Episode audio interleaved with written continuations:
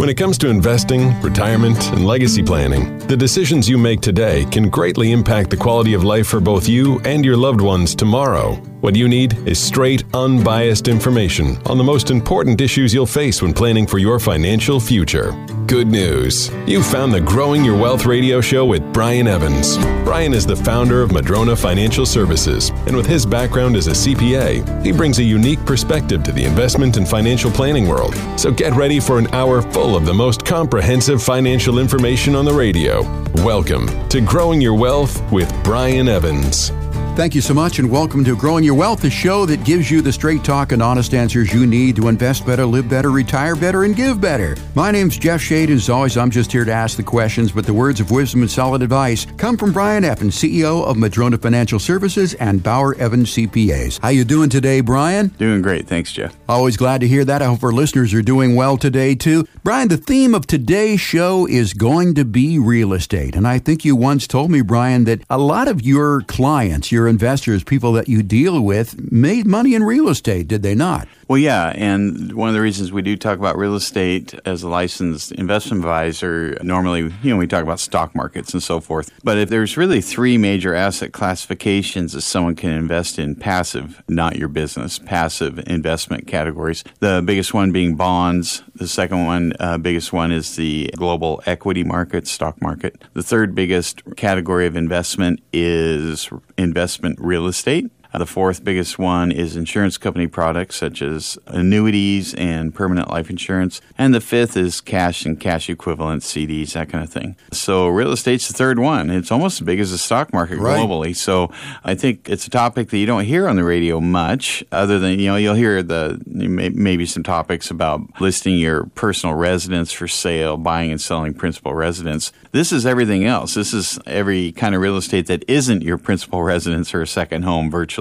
Every other kind of real estate out there would be classified as commercial or investment real estate. And so that's what this topic is. I think it's un- under talked about because it's, yeah, you're right. A lot of my clients own investment real estate uh, in some way, shape, or form. The, the bottom of the, the easiest way to get into that is a rental income, rental house market. But if you start throwing in the other areas, if you think about them all, gosh, it could be raw land, apartment buildings, fourplex, you know, eightplex, that kind of thing, strip malls, uh, net lease properties, industrial parks, self storage. It could be medical office, uh, office buildings. There's so many different categories of investment real estate out there that, and so I wanted to talk about that. So, real estate is the topic of today's show, and we're going to start off today by talking about capitalization rates. We'll also get to depreciation recapture, capital gains on real estate. We'll talk about something called opportunity zones and REITs, public REITs and private REITs. But as I said, let's start with talking about real estate capitalization rates. First of all, what are capitalization rates? Yeah, it's one of those terms I wanted to define because you know a lot of times uh, people use a term over and over, and nobody really. It's kind of like a joke nobody gets. We all laugh and act like we knew what you were talking about, but it's like I don't know what a capitalization rate. I, I know the, what the word is, or they call it cap rates or whatever, and I nod my head, but maybe I don't exactly know what it is, and because it's it's kind of hard to define. A capitalization rate to me is the rate of return expected to be generated in that investment property. And so, what I mean by that is maybe 10 years ago, if you invested in a, um, let's say, a net lease property, like a, oh, a, a building that leased to, to Walgreens, and you, you bought the building and they leased it back from you, you might expect, uh, you might have expected at the time to get 9%. And that was the expectation because other buildings like that were generating 9%. So if you put up a million dollars into that building, you would expect after your expenses that your net profit would be 90,000, 9%. Well, today you'd say, wow, 9% that sounds like a good investment. Yeah, you're not going to get that on a Walgreens lease today because now cap rates are lower. So the first thing about defining this is it's something that changes over time because that same building today might give you, I'll just throw a number out there, 6% or mm-hmm. 5%. And you know, well, it's the same million dollars, but instead of 90 grand a year, I'm getting 50 grand a year, right? Yep. It's still worth a million dollars, even with a lower net rent, because that's the expectation that people expect to get from owning an investment piece of property. So the capitalization rate is essentially the net income that you would put in your pocket, essentially, relative to the fair market value of that property. So is the capitalization rate used, I mean, in practical purposes, is it used for determining the value of a property? Yeah, that's essentially what it is.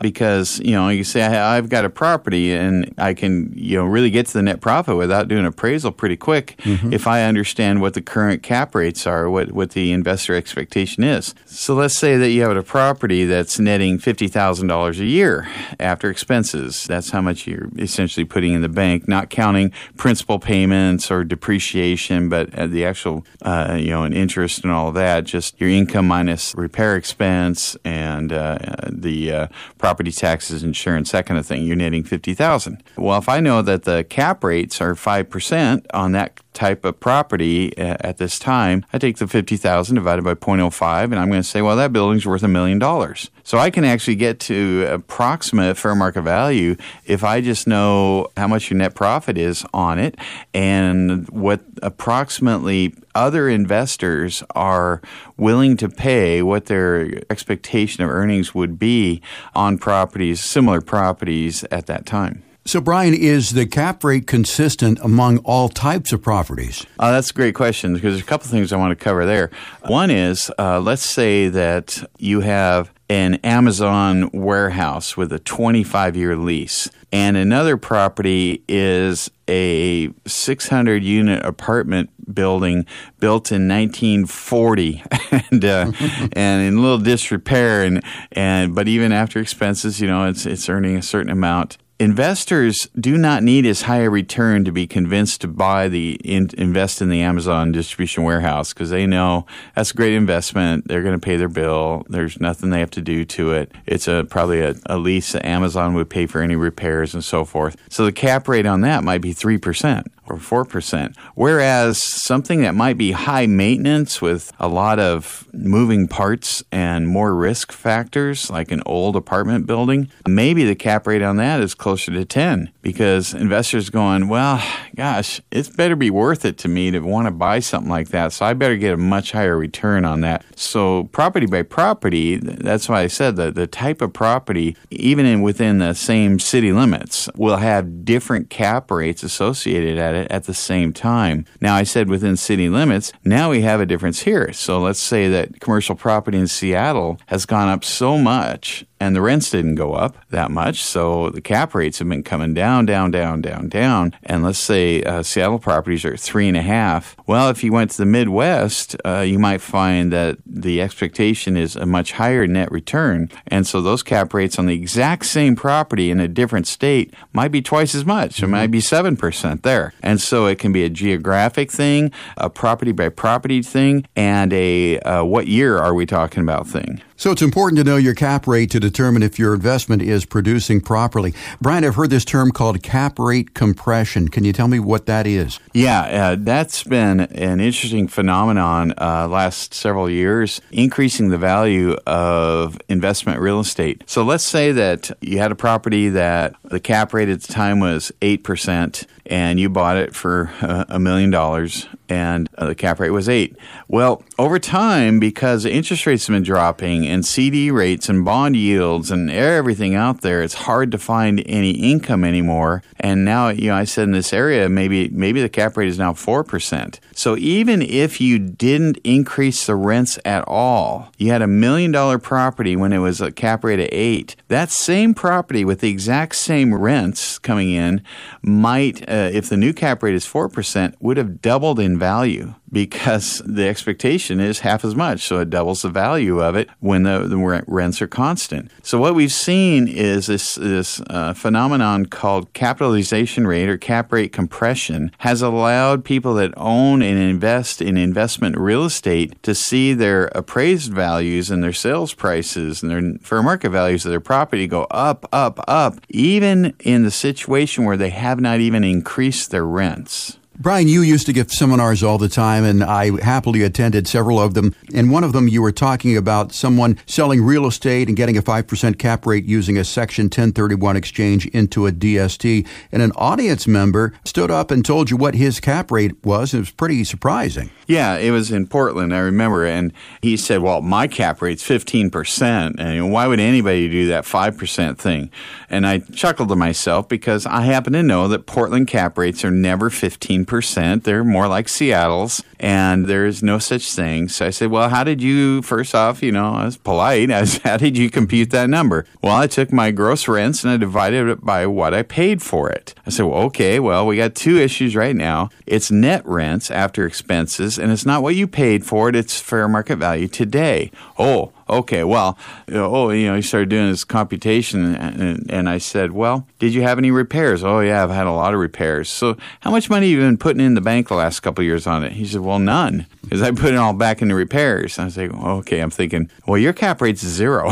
you just told me it was 15. And we went through the exercise together and through his example, and it was so funny because he became a commercial for the DST after that because yeah. he was like, yeah, and, he, and oh, and I left this part out. He was in his late 70s and very overweight and did not look in good health. Right. And he's running these rentals and he's active. And at the end, he says, You know, I'm really getting tired of working on these things. I, you know, I don't feel as good as I used to. And, and I, I'm not making any money. And I can make 5%, you know, on this passive investment, not pay any income tax, you know, at the time. And I was like, yeah. And he was like, oh, wow, uh, maybe I could, should look into that. That sounds like a perfect solution for me. And I'm chuckling at you. Okay, you're the guy who just told me you're making 15%. But okay. So yeah, the, a lot of people think cap rate is computed by dividing their gross rents into what they paid for it. Well, yeah, then, then it looks really, really high, but uh, that's, that's probably not realistic. So it's it's net income, it's fair market value, and so the, uh, a lot of people when when they come to me, I, will look at their tax return. I say, well, I know because I'll ask them if they're in real estate. They'll they'll say, hey, I make nine percent, whatever, and I say, well, I'm looking at your tax returns for the last two years, and I'm doing the computation. You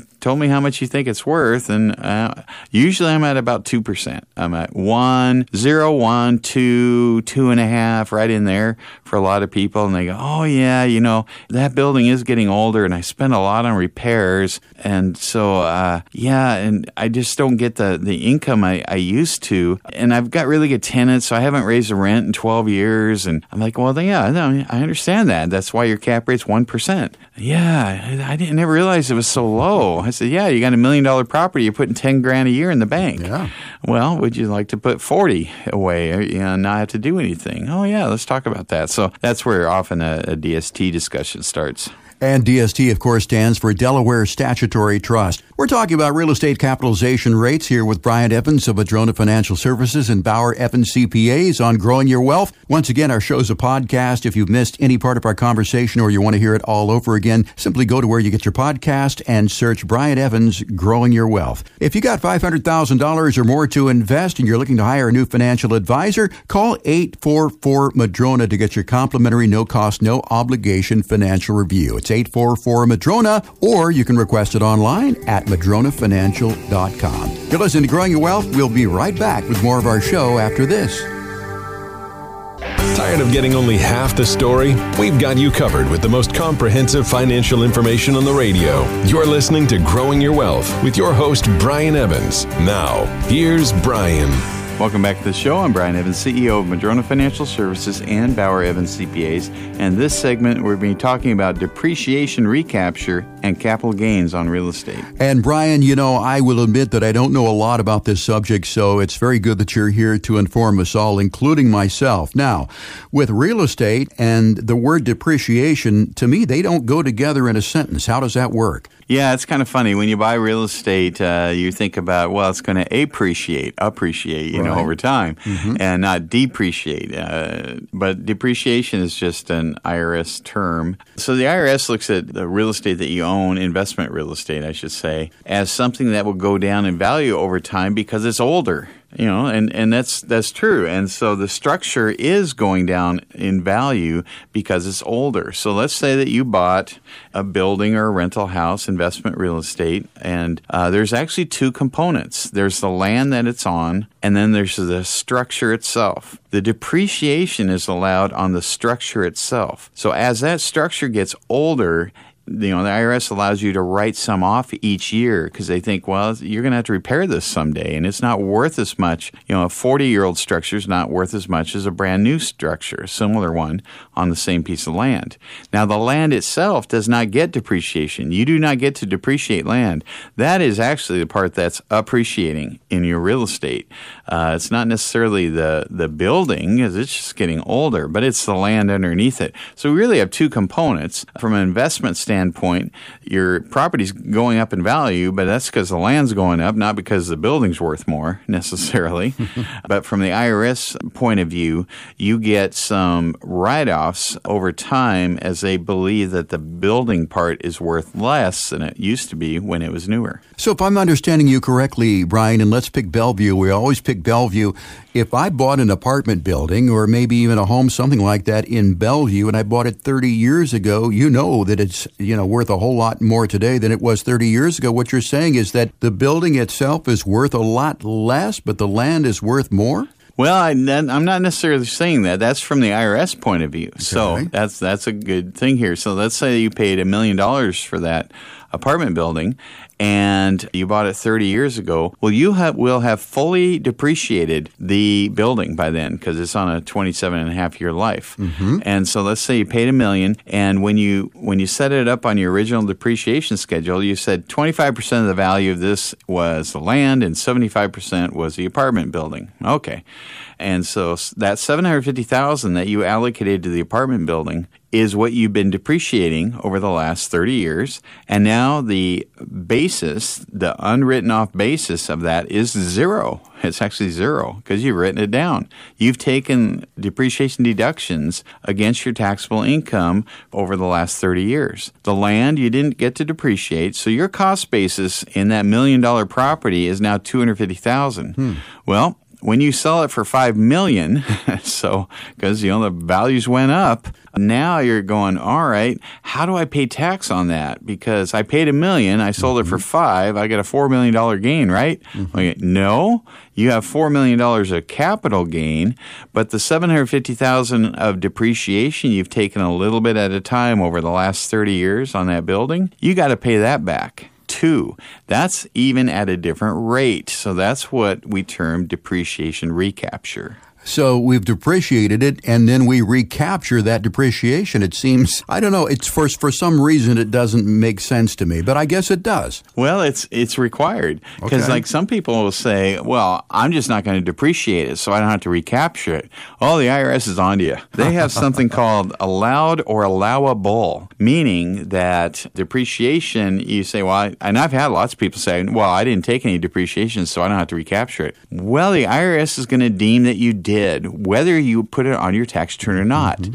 And they go, well, I'm going to go amend my returns then, right? I want to at least get that. If I got to pay them back for something I never took, I'm going to at least take it. So let's go back 30 years and amend returns. And I said, well, problem with that, we got a three year statute of limitations. That's all you, you can mm-hmm. amend three years, but you can't amend the other 27. And, well, that's not fair. I'm like, well, those are the rules. They, they require you to take the allowable depreciation, whether you take it or not on your tax return and get that refund or not. And one of the problems with that is, but my income was low all those years. I was taking depreciation deductions and at about 15% tax bracket I was at. So, you know, I was taking $10,000 a year or whatever. And I, and I, so I got 1500 bucks back from the IRS each year. I hardly even noticed that.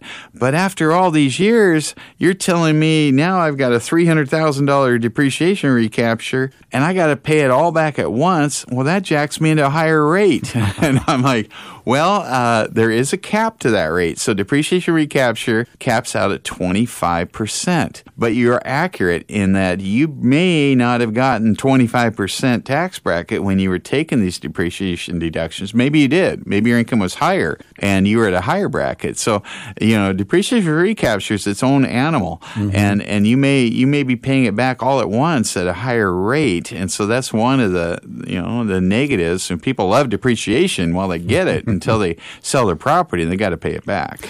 Well, Brian, I think this conversation really illustrates why CPAs such as yourself are really worth their weight in gold because this can be a very complex topic. And it occurs to me that most financial advisors, I mean, for people who own real estate, most financial advisors are not going to be able to touch this topic. No, no, they're not. Uh, let's say, for instance, let's go back to my uh, your apartment building example. Right. So sometimes uh, you can do even a partial 1031 uh, exchange, meaning that you don't have to. Let's say you sell a property for five million dollars in this case, and you don't have to take all of your money and put it into the replacement property, whether it's a DST or otherwise. You could hold some money out. You'll just pay tax on that. And that's okay to do if you need a, uh, you know a shot of money and, and you want extra money to spend for a 10 year period of time say well why not do that? That's okay to do. You don't have to do the whole amount. But most people want to they if they don't need the influx of a lump sum and they'd rather just not pay tax on all of their sale and uh, have the, the cash flow coming in and eventually step up in basis for their heirs or their spouse then uh, they will roll the whole amount over. So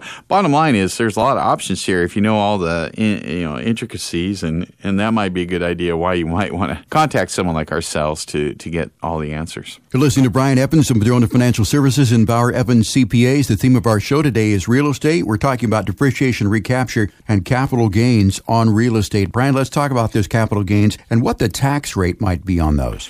Yeah, one of the funny things that happens all the time is like, okay, I'm selling my, my property. Uh, how much is my tax going to be? And and I just kind of have to chuckle. Well, it depends. You know, our favorite uh, mm-hmm. saying on this show. It depends because for some people, your capital gains based on your other income might be zero. It might be 15%. It might be 20%. It might be 23.8. Capital gains on non-real estate in the state of Washington might have an extra, say, 7% on top of that. Your depreciation recapture may be at any of those rates. It may be at 25%. And so now it gets really confusing because I can never answer that question. You know, I've got to run it through a essentially a tax calculation looking at all your income from all different sources, put it in a tax return, then get your depreciation schedule and look at your recapture that might be present in there and plug that in. And then I got to take your sales price and back out closing costs from that and determine if any of it was 1031 exchanged and blah, blah, blah, you know, on and on that's why uh, it's very difficult for me to ever answer a question on about taxes because it always depends. You know, the tax rules are so convoluted anymore that everything depends on everything else on your tax return. Because as your income goes up, you know, Congress has put in a gazillion rules about, oh, that changes everything. Your income was up. Oh, you sold a property. Your Medicaid premium on your hmm. supplements going up. I mean, ah, oh, it's just it affects everything. Oh, you don't get to deduct as much on your tax return return for itemized deductions and they start phasing out and and there's so many you know one it's like it's kind of like a domino thing if right, you right. you click one domino on on on one line item of your tax return it affects all the other dominoes and they all fall down. I go okay I got to refigure everything now. So that's why we have computers. That's why I have great employees that right. can run these calculations to estimate that. So really the only way to properly answer how much tax would I owe? What am I looking at? What's my tax bracket? So that you can consider do I want to do 1031 exchange into a Delaware statutory trust? Do I want to take out some of the money at a lower bracket, but not too much to pop me into higher brackets or whatever? You really have to run that uh, with a CPA running these calculations on a mock tax return, an estimate of what it might look like when you make the sale. Taxes really are a moving target, aren't they, Brian? Boy, they sure are. Uh, if it was easy, everybody'd do it. Yeah. And so, um, yeah, no, and that's why I said we you got to run it through through everything. And unfortunately, there's a lot of people out there fake it till you make it. I was at a mm-hmm. seminar with an advisor. I just about lost my mind. I was sitting in the audience. He was talking about getting new clients, and and you you got to know taxes. And I know, you know, we don't really know anything, but just buy a book, learn a few words about it, and, and that'll be enough to convince your client that uh, you know something about taxes. I'm like, oh my Wow. gosh.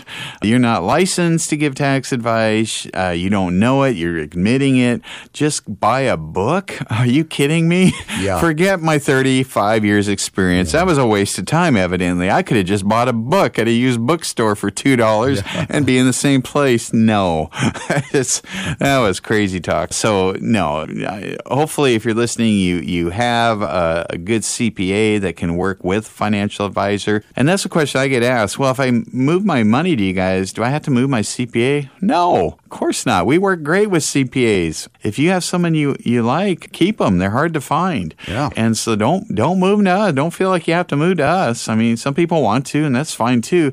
But if you're a CPA listening, I'm not going to poach your clients. I want that good relationship because, frankly, you're going to have other people that are going to be looking for what we have. I would like you to think we're a good resource for that, and maybe you'll refer some of them to us. That's good business. So I'm not going to poach any of your CPA clients, nor if you're uh, somebody that likes your CPA, stick with them, and we'll work with them and come up with uh, better solutions for you. The theme of our show today, of course, is real estate. We're talking with Brian Evans of Madrona Financial Services and Bauer Evans CPAs. Once again, you can find our show wherever you get your podcast. You can also go to Madrona Financial, and the show is posted for you right there. Once again, $500,000 or more to invest. You're looking for a complimentary financial review, which might lead to a plan. You can get yours at no cost at madronafinancial.com or call 844 Madrona. That's 844 M A D R O N A. We'll be right back with more of Growing Your Wealth after this.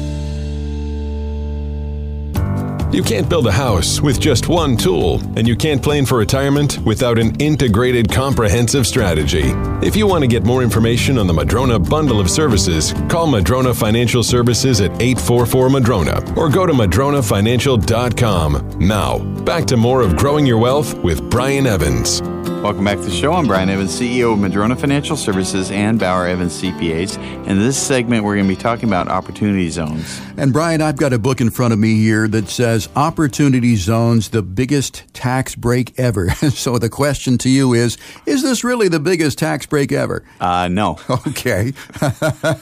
well, what is an opportunity zone? I mean, I I mean, I've heard a little bit about them, but I really don't know exactly what they are. Opportunity zone. Okay, so that was uh, bipartisan. Democrats and Republicans got together and thought this would be a great idea. And you know, on on the surface, and when it first came out, and the stuff that I would hear, I thought, "Oh man, this is going to be awesome. This is going to be fantastic."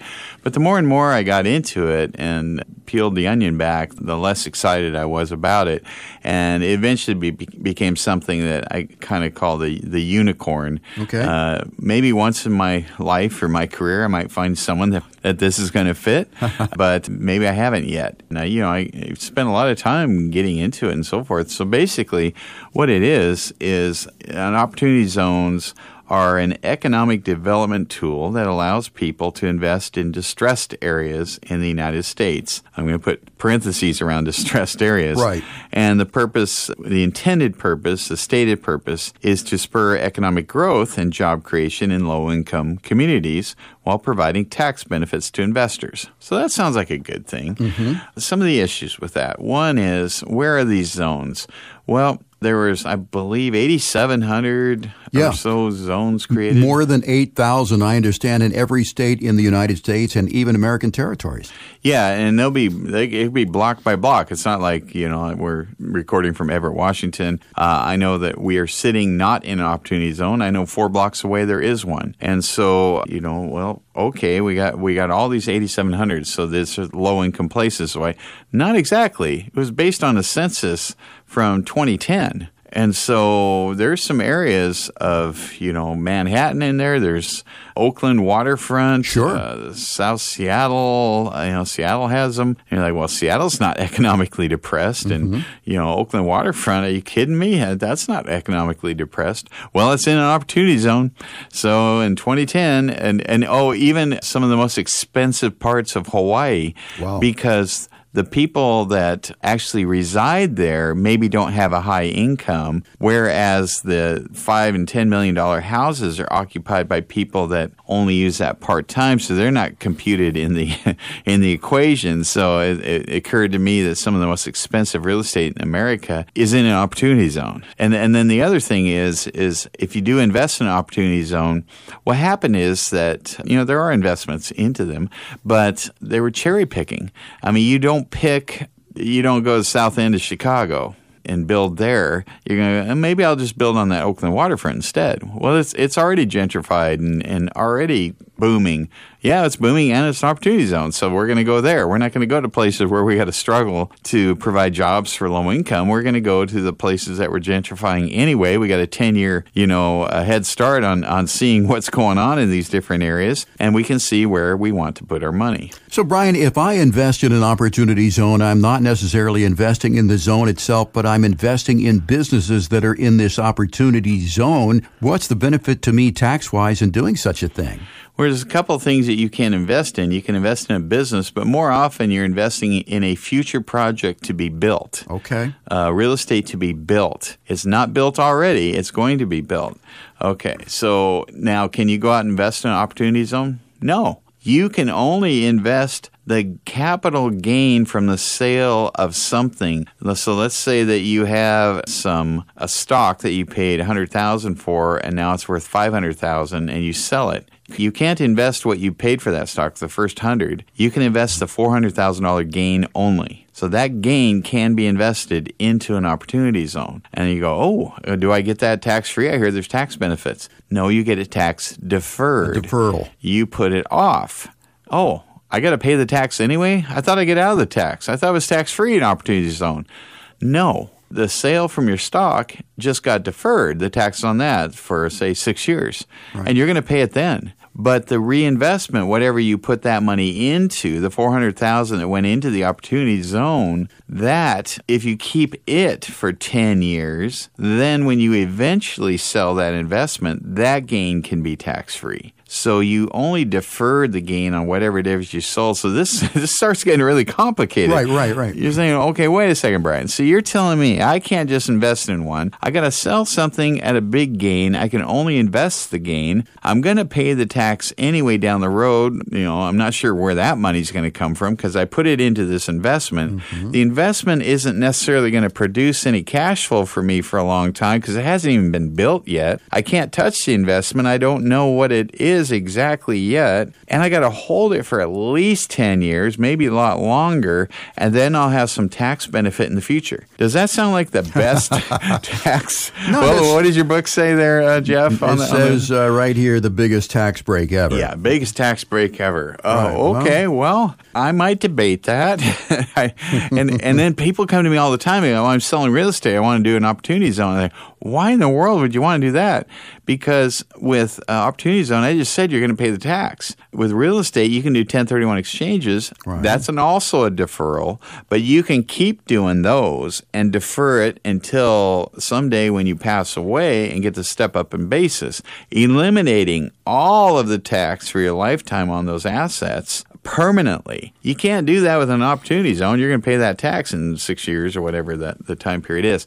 So I certainly don't really think it's a great strategy for real estate sales. Now, if you had a stock sale or a business sale, okay, you might consider an opportunity zone if you don't need the cash flow for quite a while. So if I'm understanding you correctly, Brian, you know, I've got this capital gain. I want to invest it into an opportunity zone, but I'm not really investing it into the opportunity zone. There are businesses in the opportunity zone like, you know, Bob's Computer Chips decides that he's going to open up in an opportunity zone, but I'm not investing in Bob. I'm investing, if I'm understanding you correctly, in an opportunity fund, a qualified opportunity fund? Yeah, yeah. Okay. So let's say that you, you sold your business. So here's here's where it might work. You sold your business and you have some gain that you want to defer and you know you want to invest long term in real estate and there's an opportunity zone out there let's say it's in i don't know kind of real estate i'll just throw one out there mm-hmm. self storage and so you invest in the self storage real estate where it was depressed statistically in 2010 but it, it, no longer is it's a great investment you think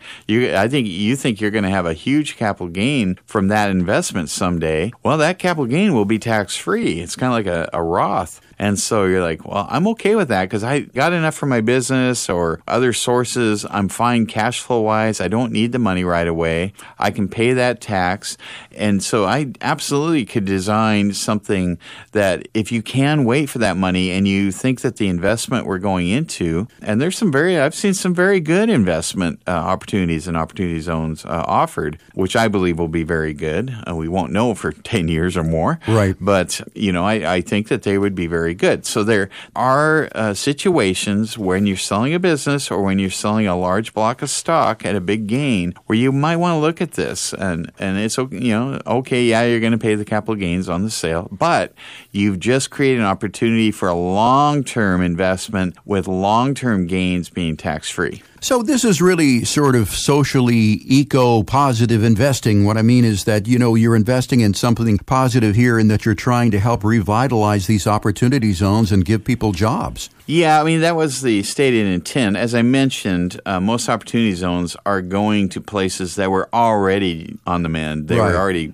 crossed over that. They were no longer a place I would look at and go, "Oh yeah, that's a, that's an economically depressed area of Seattle." And that's You because it, and, and that's because they named them in 2010 and Yes. a lot, a lot has changed since then. a lot has changed, and that's that's exactly right. So that you know the the stated intent looks good, and the actual you know it's and so I guess that's the advantage of the investor. They're like, well, good, I don't have to invest in places that maybe didn't recover very well or whatever. I can kind of cherry pick where I'm going to put my money. Yeah, yeah, that's that's your uh, ability to do. And so, yeah, the stated intent. I think the biggest problem with this is so convoluted, and there's so many moving parts that the average American certainly doesn't understand it. If nothing else, gosh, the average financial advisor doesn't understand it, I think. and so, because it's so complicated and there's so limited sources of the money and such a long wait that, yeah, there, there can be an opportunity for people. Hate to use that word for an opportunity zone, but it's kind of a rare thing. I've seen a couple times where this is going to be a great idea based on somebody's situation. But most of the time, once we do the analysis and, well, you don't get this, you don't get that. Oh, well, that was the whole reason I was going to want to do it. I'm going yeah, that's why it won't work. Let's talk DST. Let's talk just paying the tax. Let's talk whatever it is. It often uh, starts out as a conversation about opportunity zones and goes away from there. We're talking about opportunity zones with Brian Evans of Madrona Financial Services and Bauer Evans CPAs. Brian, if you're a person who wants to start a business, what are the advantages of starting a business in an opportunity zone and what sort of businesses can I start there? Well, there's an area that, that might be good for people that are considering starting a business that you don't have to put money up for something like that. You you can start your business uh, if your address is in your opportunity zone. That's where you, you operate your business. Then someday when you sell your business, you can sell it tax free. So certainly, if I were starting a business, I'm definitely if I'm going to sign a lease or or buy a place, I'm going to get that map out. You can go online and actually print the map out and just see okay what blocks or, or towns or whatever is in opportunity zone. I would start it there because if it is successful someday, what a great way to do it. You know, you might have signed at least two blocks away, and but instead you signed here, your business does great, you sell it for ten million dollars someday, you pay no income tax. Well, that's some pretty good tax advice right there. Yeah. Uh, there's certain businesses you can't do that. The sin businesses. I, I Right. chuckle when I look at this list. Did you know you can't start a golf course or a country club in an Didn't opportunity know that zone? that was a sinful business. well, you know, well, you don't want a country club in an economically depressed area. There's- Probably not going to have a lot of members there. Probably not. And you can't package liquor or suntan facilities. Suntan facilities? Yeah, you can't have a tanning. uh, no booth, idea. Yeah, in an economically depressed area, or gambling facilities or racetracks. So don't be don't be putting no racetrack in, on that. So Darn it, I'm looking for a place for a racetrack. yeah, but uh, most businesses though are eligible for that. So if you want to start a business in an area, so yeah, just go online and take a look at that map. It's kind of fun to look at it. It's kind of because the first thing you'll do is you go, why would that part be in, a, in Sure. an economic and not this? And because it was done 2010, and so things changed since then. So I always chuckle when I look at the map and go, how who came up with this? but they did, and, and it is what it is. So that's that can be a way to take advantage of opportunity zones if you don't have a large gain from the sale of a non real estate asset. Well, an opportunity opportunity zone may or may not have benefits to you. It's up for you to decide. But again, you need to do your research and you can simply Google opportunity zones. There's a lot of information out there about that. Again, uh, theme of our show today, real estate. We talked about opportunity zones and we've talked about capitalization rates and depreciation recapture, cap gains on real estate here on this particular program. And coming up, we'll discuss REITs, real estate investment trusts, public and private, when growing your wealth continues right after this. Do you ever worry if your CPA and financial advisor are on the same page? You won't have to if you call Madrona Financial Services at 844 Madrona or visit them at madronafinancial.com. Now, back to growing your wealth with Brian Evans. Welcome back to the show. I'm Brian Evans, CEO of Madrona Financial Services and Bauer Evans CPAs. In this segment, we're going to be talking about the difference between public REITs and private REITs. Okay, Brian, I've learned that real estate, of course, comes in many forms. One of them is a REIT, a real estate investment trust. So, with me, I mean, figuring this out, it sounds like you're not directly owning real estate, but it's in some sort of a trust? Yeah, essentially, uh, if you want to invest in commercial real estate, investment real estate, and, and what I'm talking about is, let's say, self storage, office buildings, industrial parks, net lease properties, uh, different kinds of manufactured housing areas, data centers. Uh, there's all kinds of different kinds of investment real estate out there. Most of us don't have the wherewithal to say, you know, I'd really like to own that off of that 80 story office building. I think I'll just punk down a $600 million check and buy it. Well, most of us can't do that. But I'm gonna I'm gonna say that when you're driving, let's say from Everett to Tacoma, most of the buildings you're looking at are probably in some kind of a trust uh, because they're you know no nobody's writing those big checks. I mean, there a lot of them are going to be in REITs, real estate investment trusts, because that's how most investors are able to buy into real estate. So a REIT, when you buy into it, you're buying a fractional share of a company that buys real estate and invests in real estate. Okay, now you said a fractional share. A Delaware statutory trust, we talked about that before. That is a way to fractionally own real estate as well, but there is a distinct difference, and I think you just told us between a DST fractional ownership and a REIT fractional ownership. Yeah, DST are actually buying a fractional ownership in real estate, therefore it qualifies for 1031 exchange. A REIT, you're buying a fractional interest in a company that happens to buy real estate. So that distinction makes it so a REIT does not qualify for 1031 exchange tax deferral. So that's why we use DSTs, Delaware Statutory Trust, for 1031 exchanges. But if you just want to invest, and, and you can invest small amounts in a REIT and own a, a fraction of a lot of a lot of companies. So you know you can. We're, we're talking the difference between public and private non-traded REITs.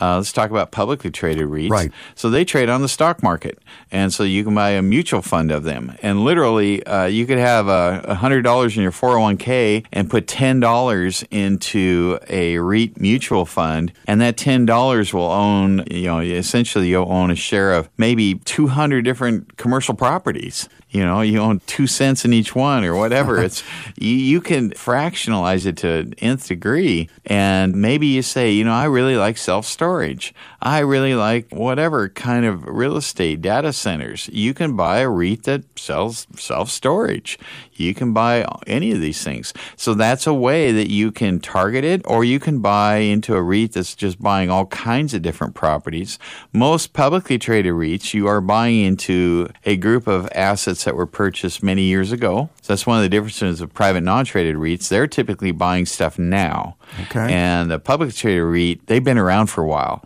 And so let's say they, they had an apartment building REIT and uh, they own the Avalon apartments and other apartments across the country.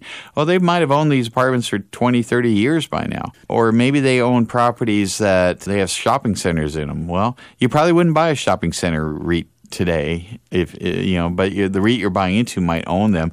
And so that's one of the differences between public and private non-traded REITs is that publicly traded REITs tend to own properties that were purchased uh, longer ago and they're bigger. They own a lot more properties too. Okay so publicly traded REIT as you said you can buy it on the market much like an equity. But you also mentioned that publicly traded REITs are much bigger. So privately non-traded REITs are, are those significantly smaller? Typically they're they're significantly smaller uh, in recent years, there's been ones that have gotten very big.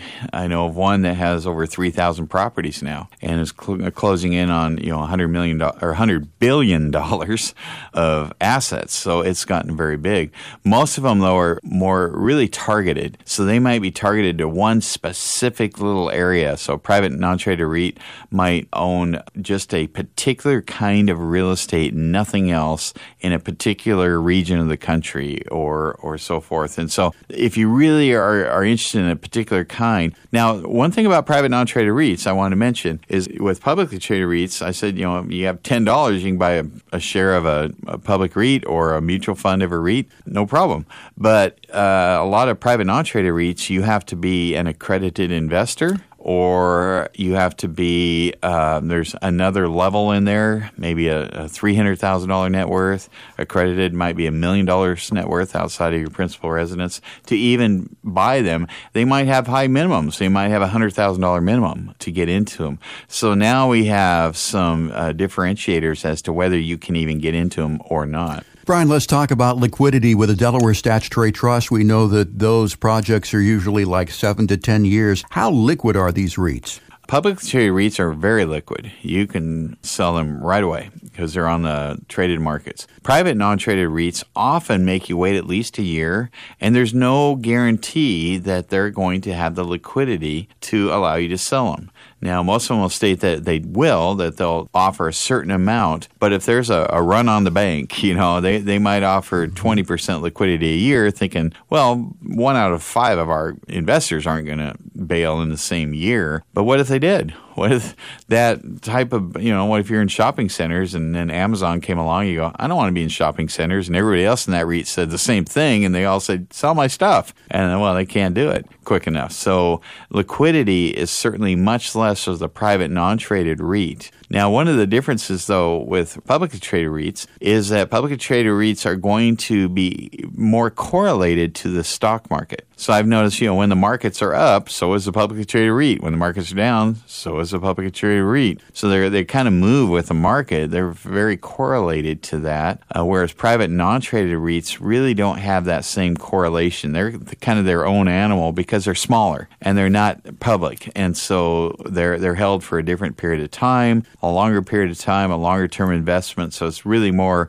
a reflection of that actual real estate in the private non traded REIT. Brian, when you're dealing with REITs, do you worry about volatility? In other words, how volatile are REITs? with every asset class has volatility and and that's why we diversify because one of the interesting stats uh, I've seen is you know if we look at the different sectors uh, REITs over the last say 30 years are right at the top with technology shares I mean, they have performed so well, and that's publicly traded REITs. I've seen private uh, non-traded REITs do extremely well and not do well, and they're more of the hit and miss variety. And and so if you if you get the right one, well, you might hit it really well because you've targeted a certain kind of REIT that was in the right kind of property at the right time you could do extremely well. So, you know, the bottom line with any investing is unless you think for some reason you know more than everybody else out there and you know exactly what to buy, well, good, great,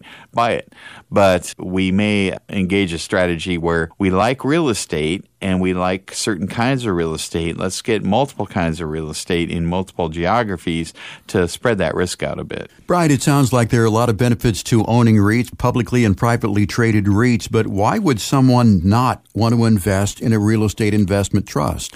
Well, again, it depends on I, th- I, think REITs uh, often should be part of any diversified portfolio. Uh, real estate in some way, shape, or form, whether it's uh, actively managed by you, your own rental house, or something. I mean, gosh, it's been one of the best asset classes. Why would I s- say anything else than that? I'm not telling you to go out and buy real estate right now. I'm just saying that historically it's been very good. I would say that uh, one of the reasons why people do like to buy into private non traded REITs is that one of the IRS rules about REITs is they are required to distribute virtually all of their net profit every year. So they historically have been really the highest dividend paying vehicle on the stock market. You don't get much of a dividend buying tech stocks and other kinds of stocks, but REITs are required to pay their profits out as a dividend. So you might have a situation where, gosh, you were looking at annuities and, and bonds and, and none of them even pay as much of a yield as, as a private non-traded REIT, yet the REIT you think is going to go up in value too. And so you, they might be a good cash flow play if you do that right, because like I said, they are one of the highest cash flowing equity type investments out there. Brian, if someone's interest in REITs is piqued by this conversation, I know with a share of stock, I can do that myself, and I can do it in a matter of seconds. Can you do the same thing with a REIT, or you, or do you have to go through, uh, you know, qualified advisor to take advantage of these opportunities? Yeah, yeah, great question. Anybody can go out and buy a publicly traded REIT. You have to go through a licensed financial advisor to get into a private non-traded REIT and so that is that's a distinction I, I, I, hadn't mentioned yet. So if you want, you know, a particular targeted private non-traded REIT, yeah, you can't do that on your own. Similar to annuities or life insurance, you have to go through a, a licensed uh, professional to get any of those. Our theme today has been real estate on growing your wealth. Once again, if you missed any part of the program, our show is on the website at madronafinancial.com. We're also a podcast. We have more than 100 shows on many different topics that you can take advantage of by simply Googling Brian Evans Growing Your Wealth podcast. You will find it on whatever podcast platform is uh, most convenient for you. Once again, if you have $500,000 or more to invest, you're looking to hire a new financial advisor, someone who knows about real estate and taxes and all all that sort of thing, we're offering the opportunity for you to get a complimentary, no cost, no obligation financial review. To get yours, call 844 Madrona, 844 M A D R O N A, or you can request it online at madronafinancial.com. Out of time for this week, Brian. Thank you so much for your time. I want to thank our listeners as well, too, for joining us. For Brian Evans, I'm Jeff Shade. Get out, have a great day in this great part of the country that we live in. We'll talk to you again next week with another edition of Growing Your Wealth. No statements made during the Growing Your Wealth radio show shall constitute tax, legal, or accounting advice. You should consult your own legal or tax professional on your individual information. Brian Evans of Madrona Financial Services is licensed to offer investment advisory services through Madrona Financial Services LLC, an SEC registered investment advisor. Insurance products are offered through Madrona Insurance Services LLC, a licensed insurance agency and an affiliate of Madrona Financial Services. Past performance is not a guarantee of future results. Investors cannot invest directly into indexes. No investment strategy, including asset allocation or diversification guarantees a profit or guarantees the avoidance of loss. Financial planning is an important tool that does not guarantee specific outcomes.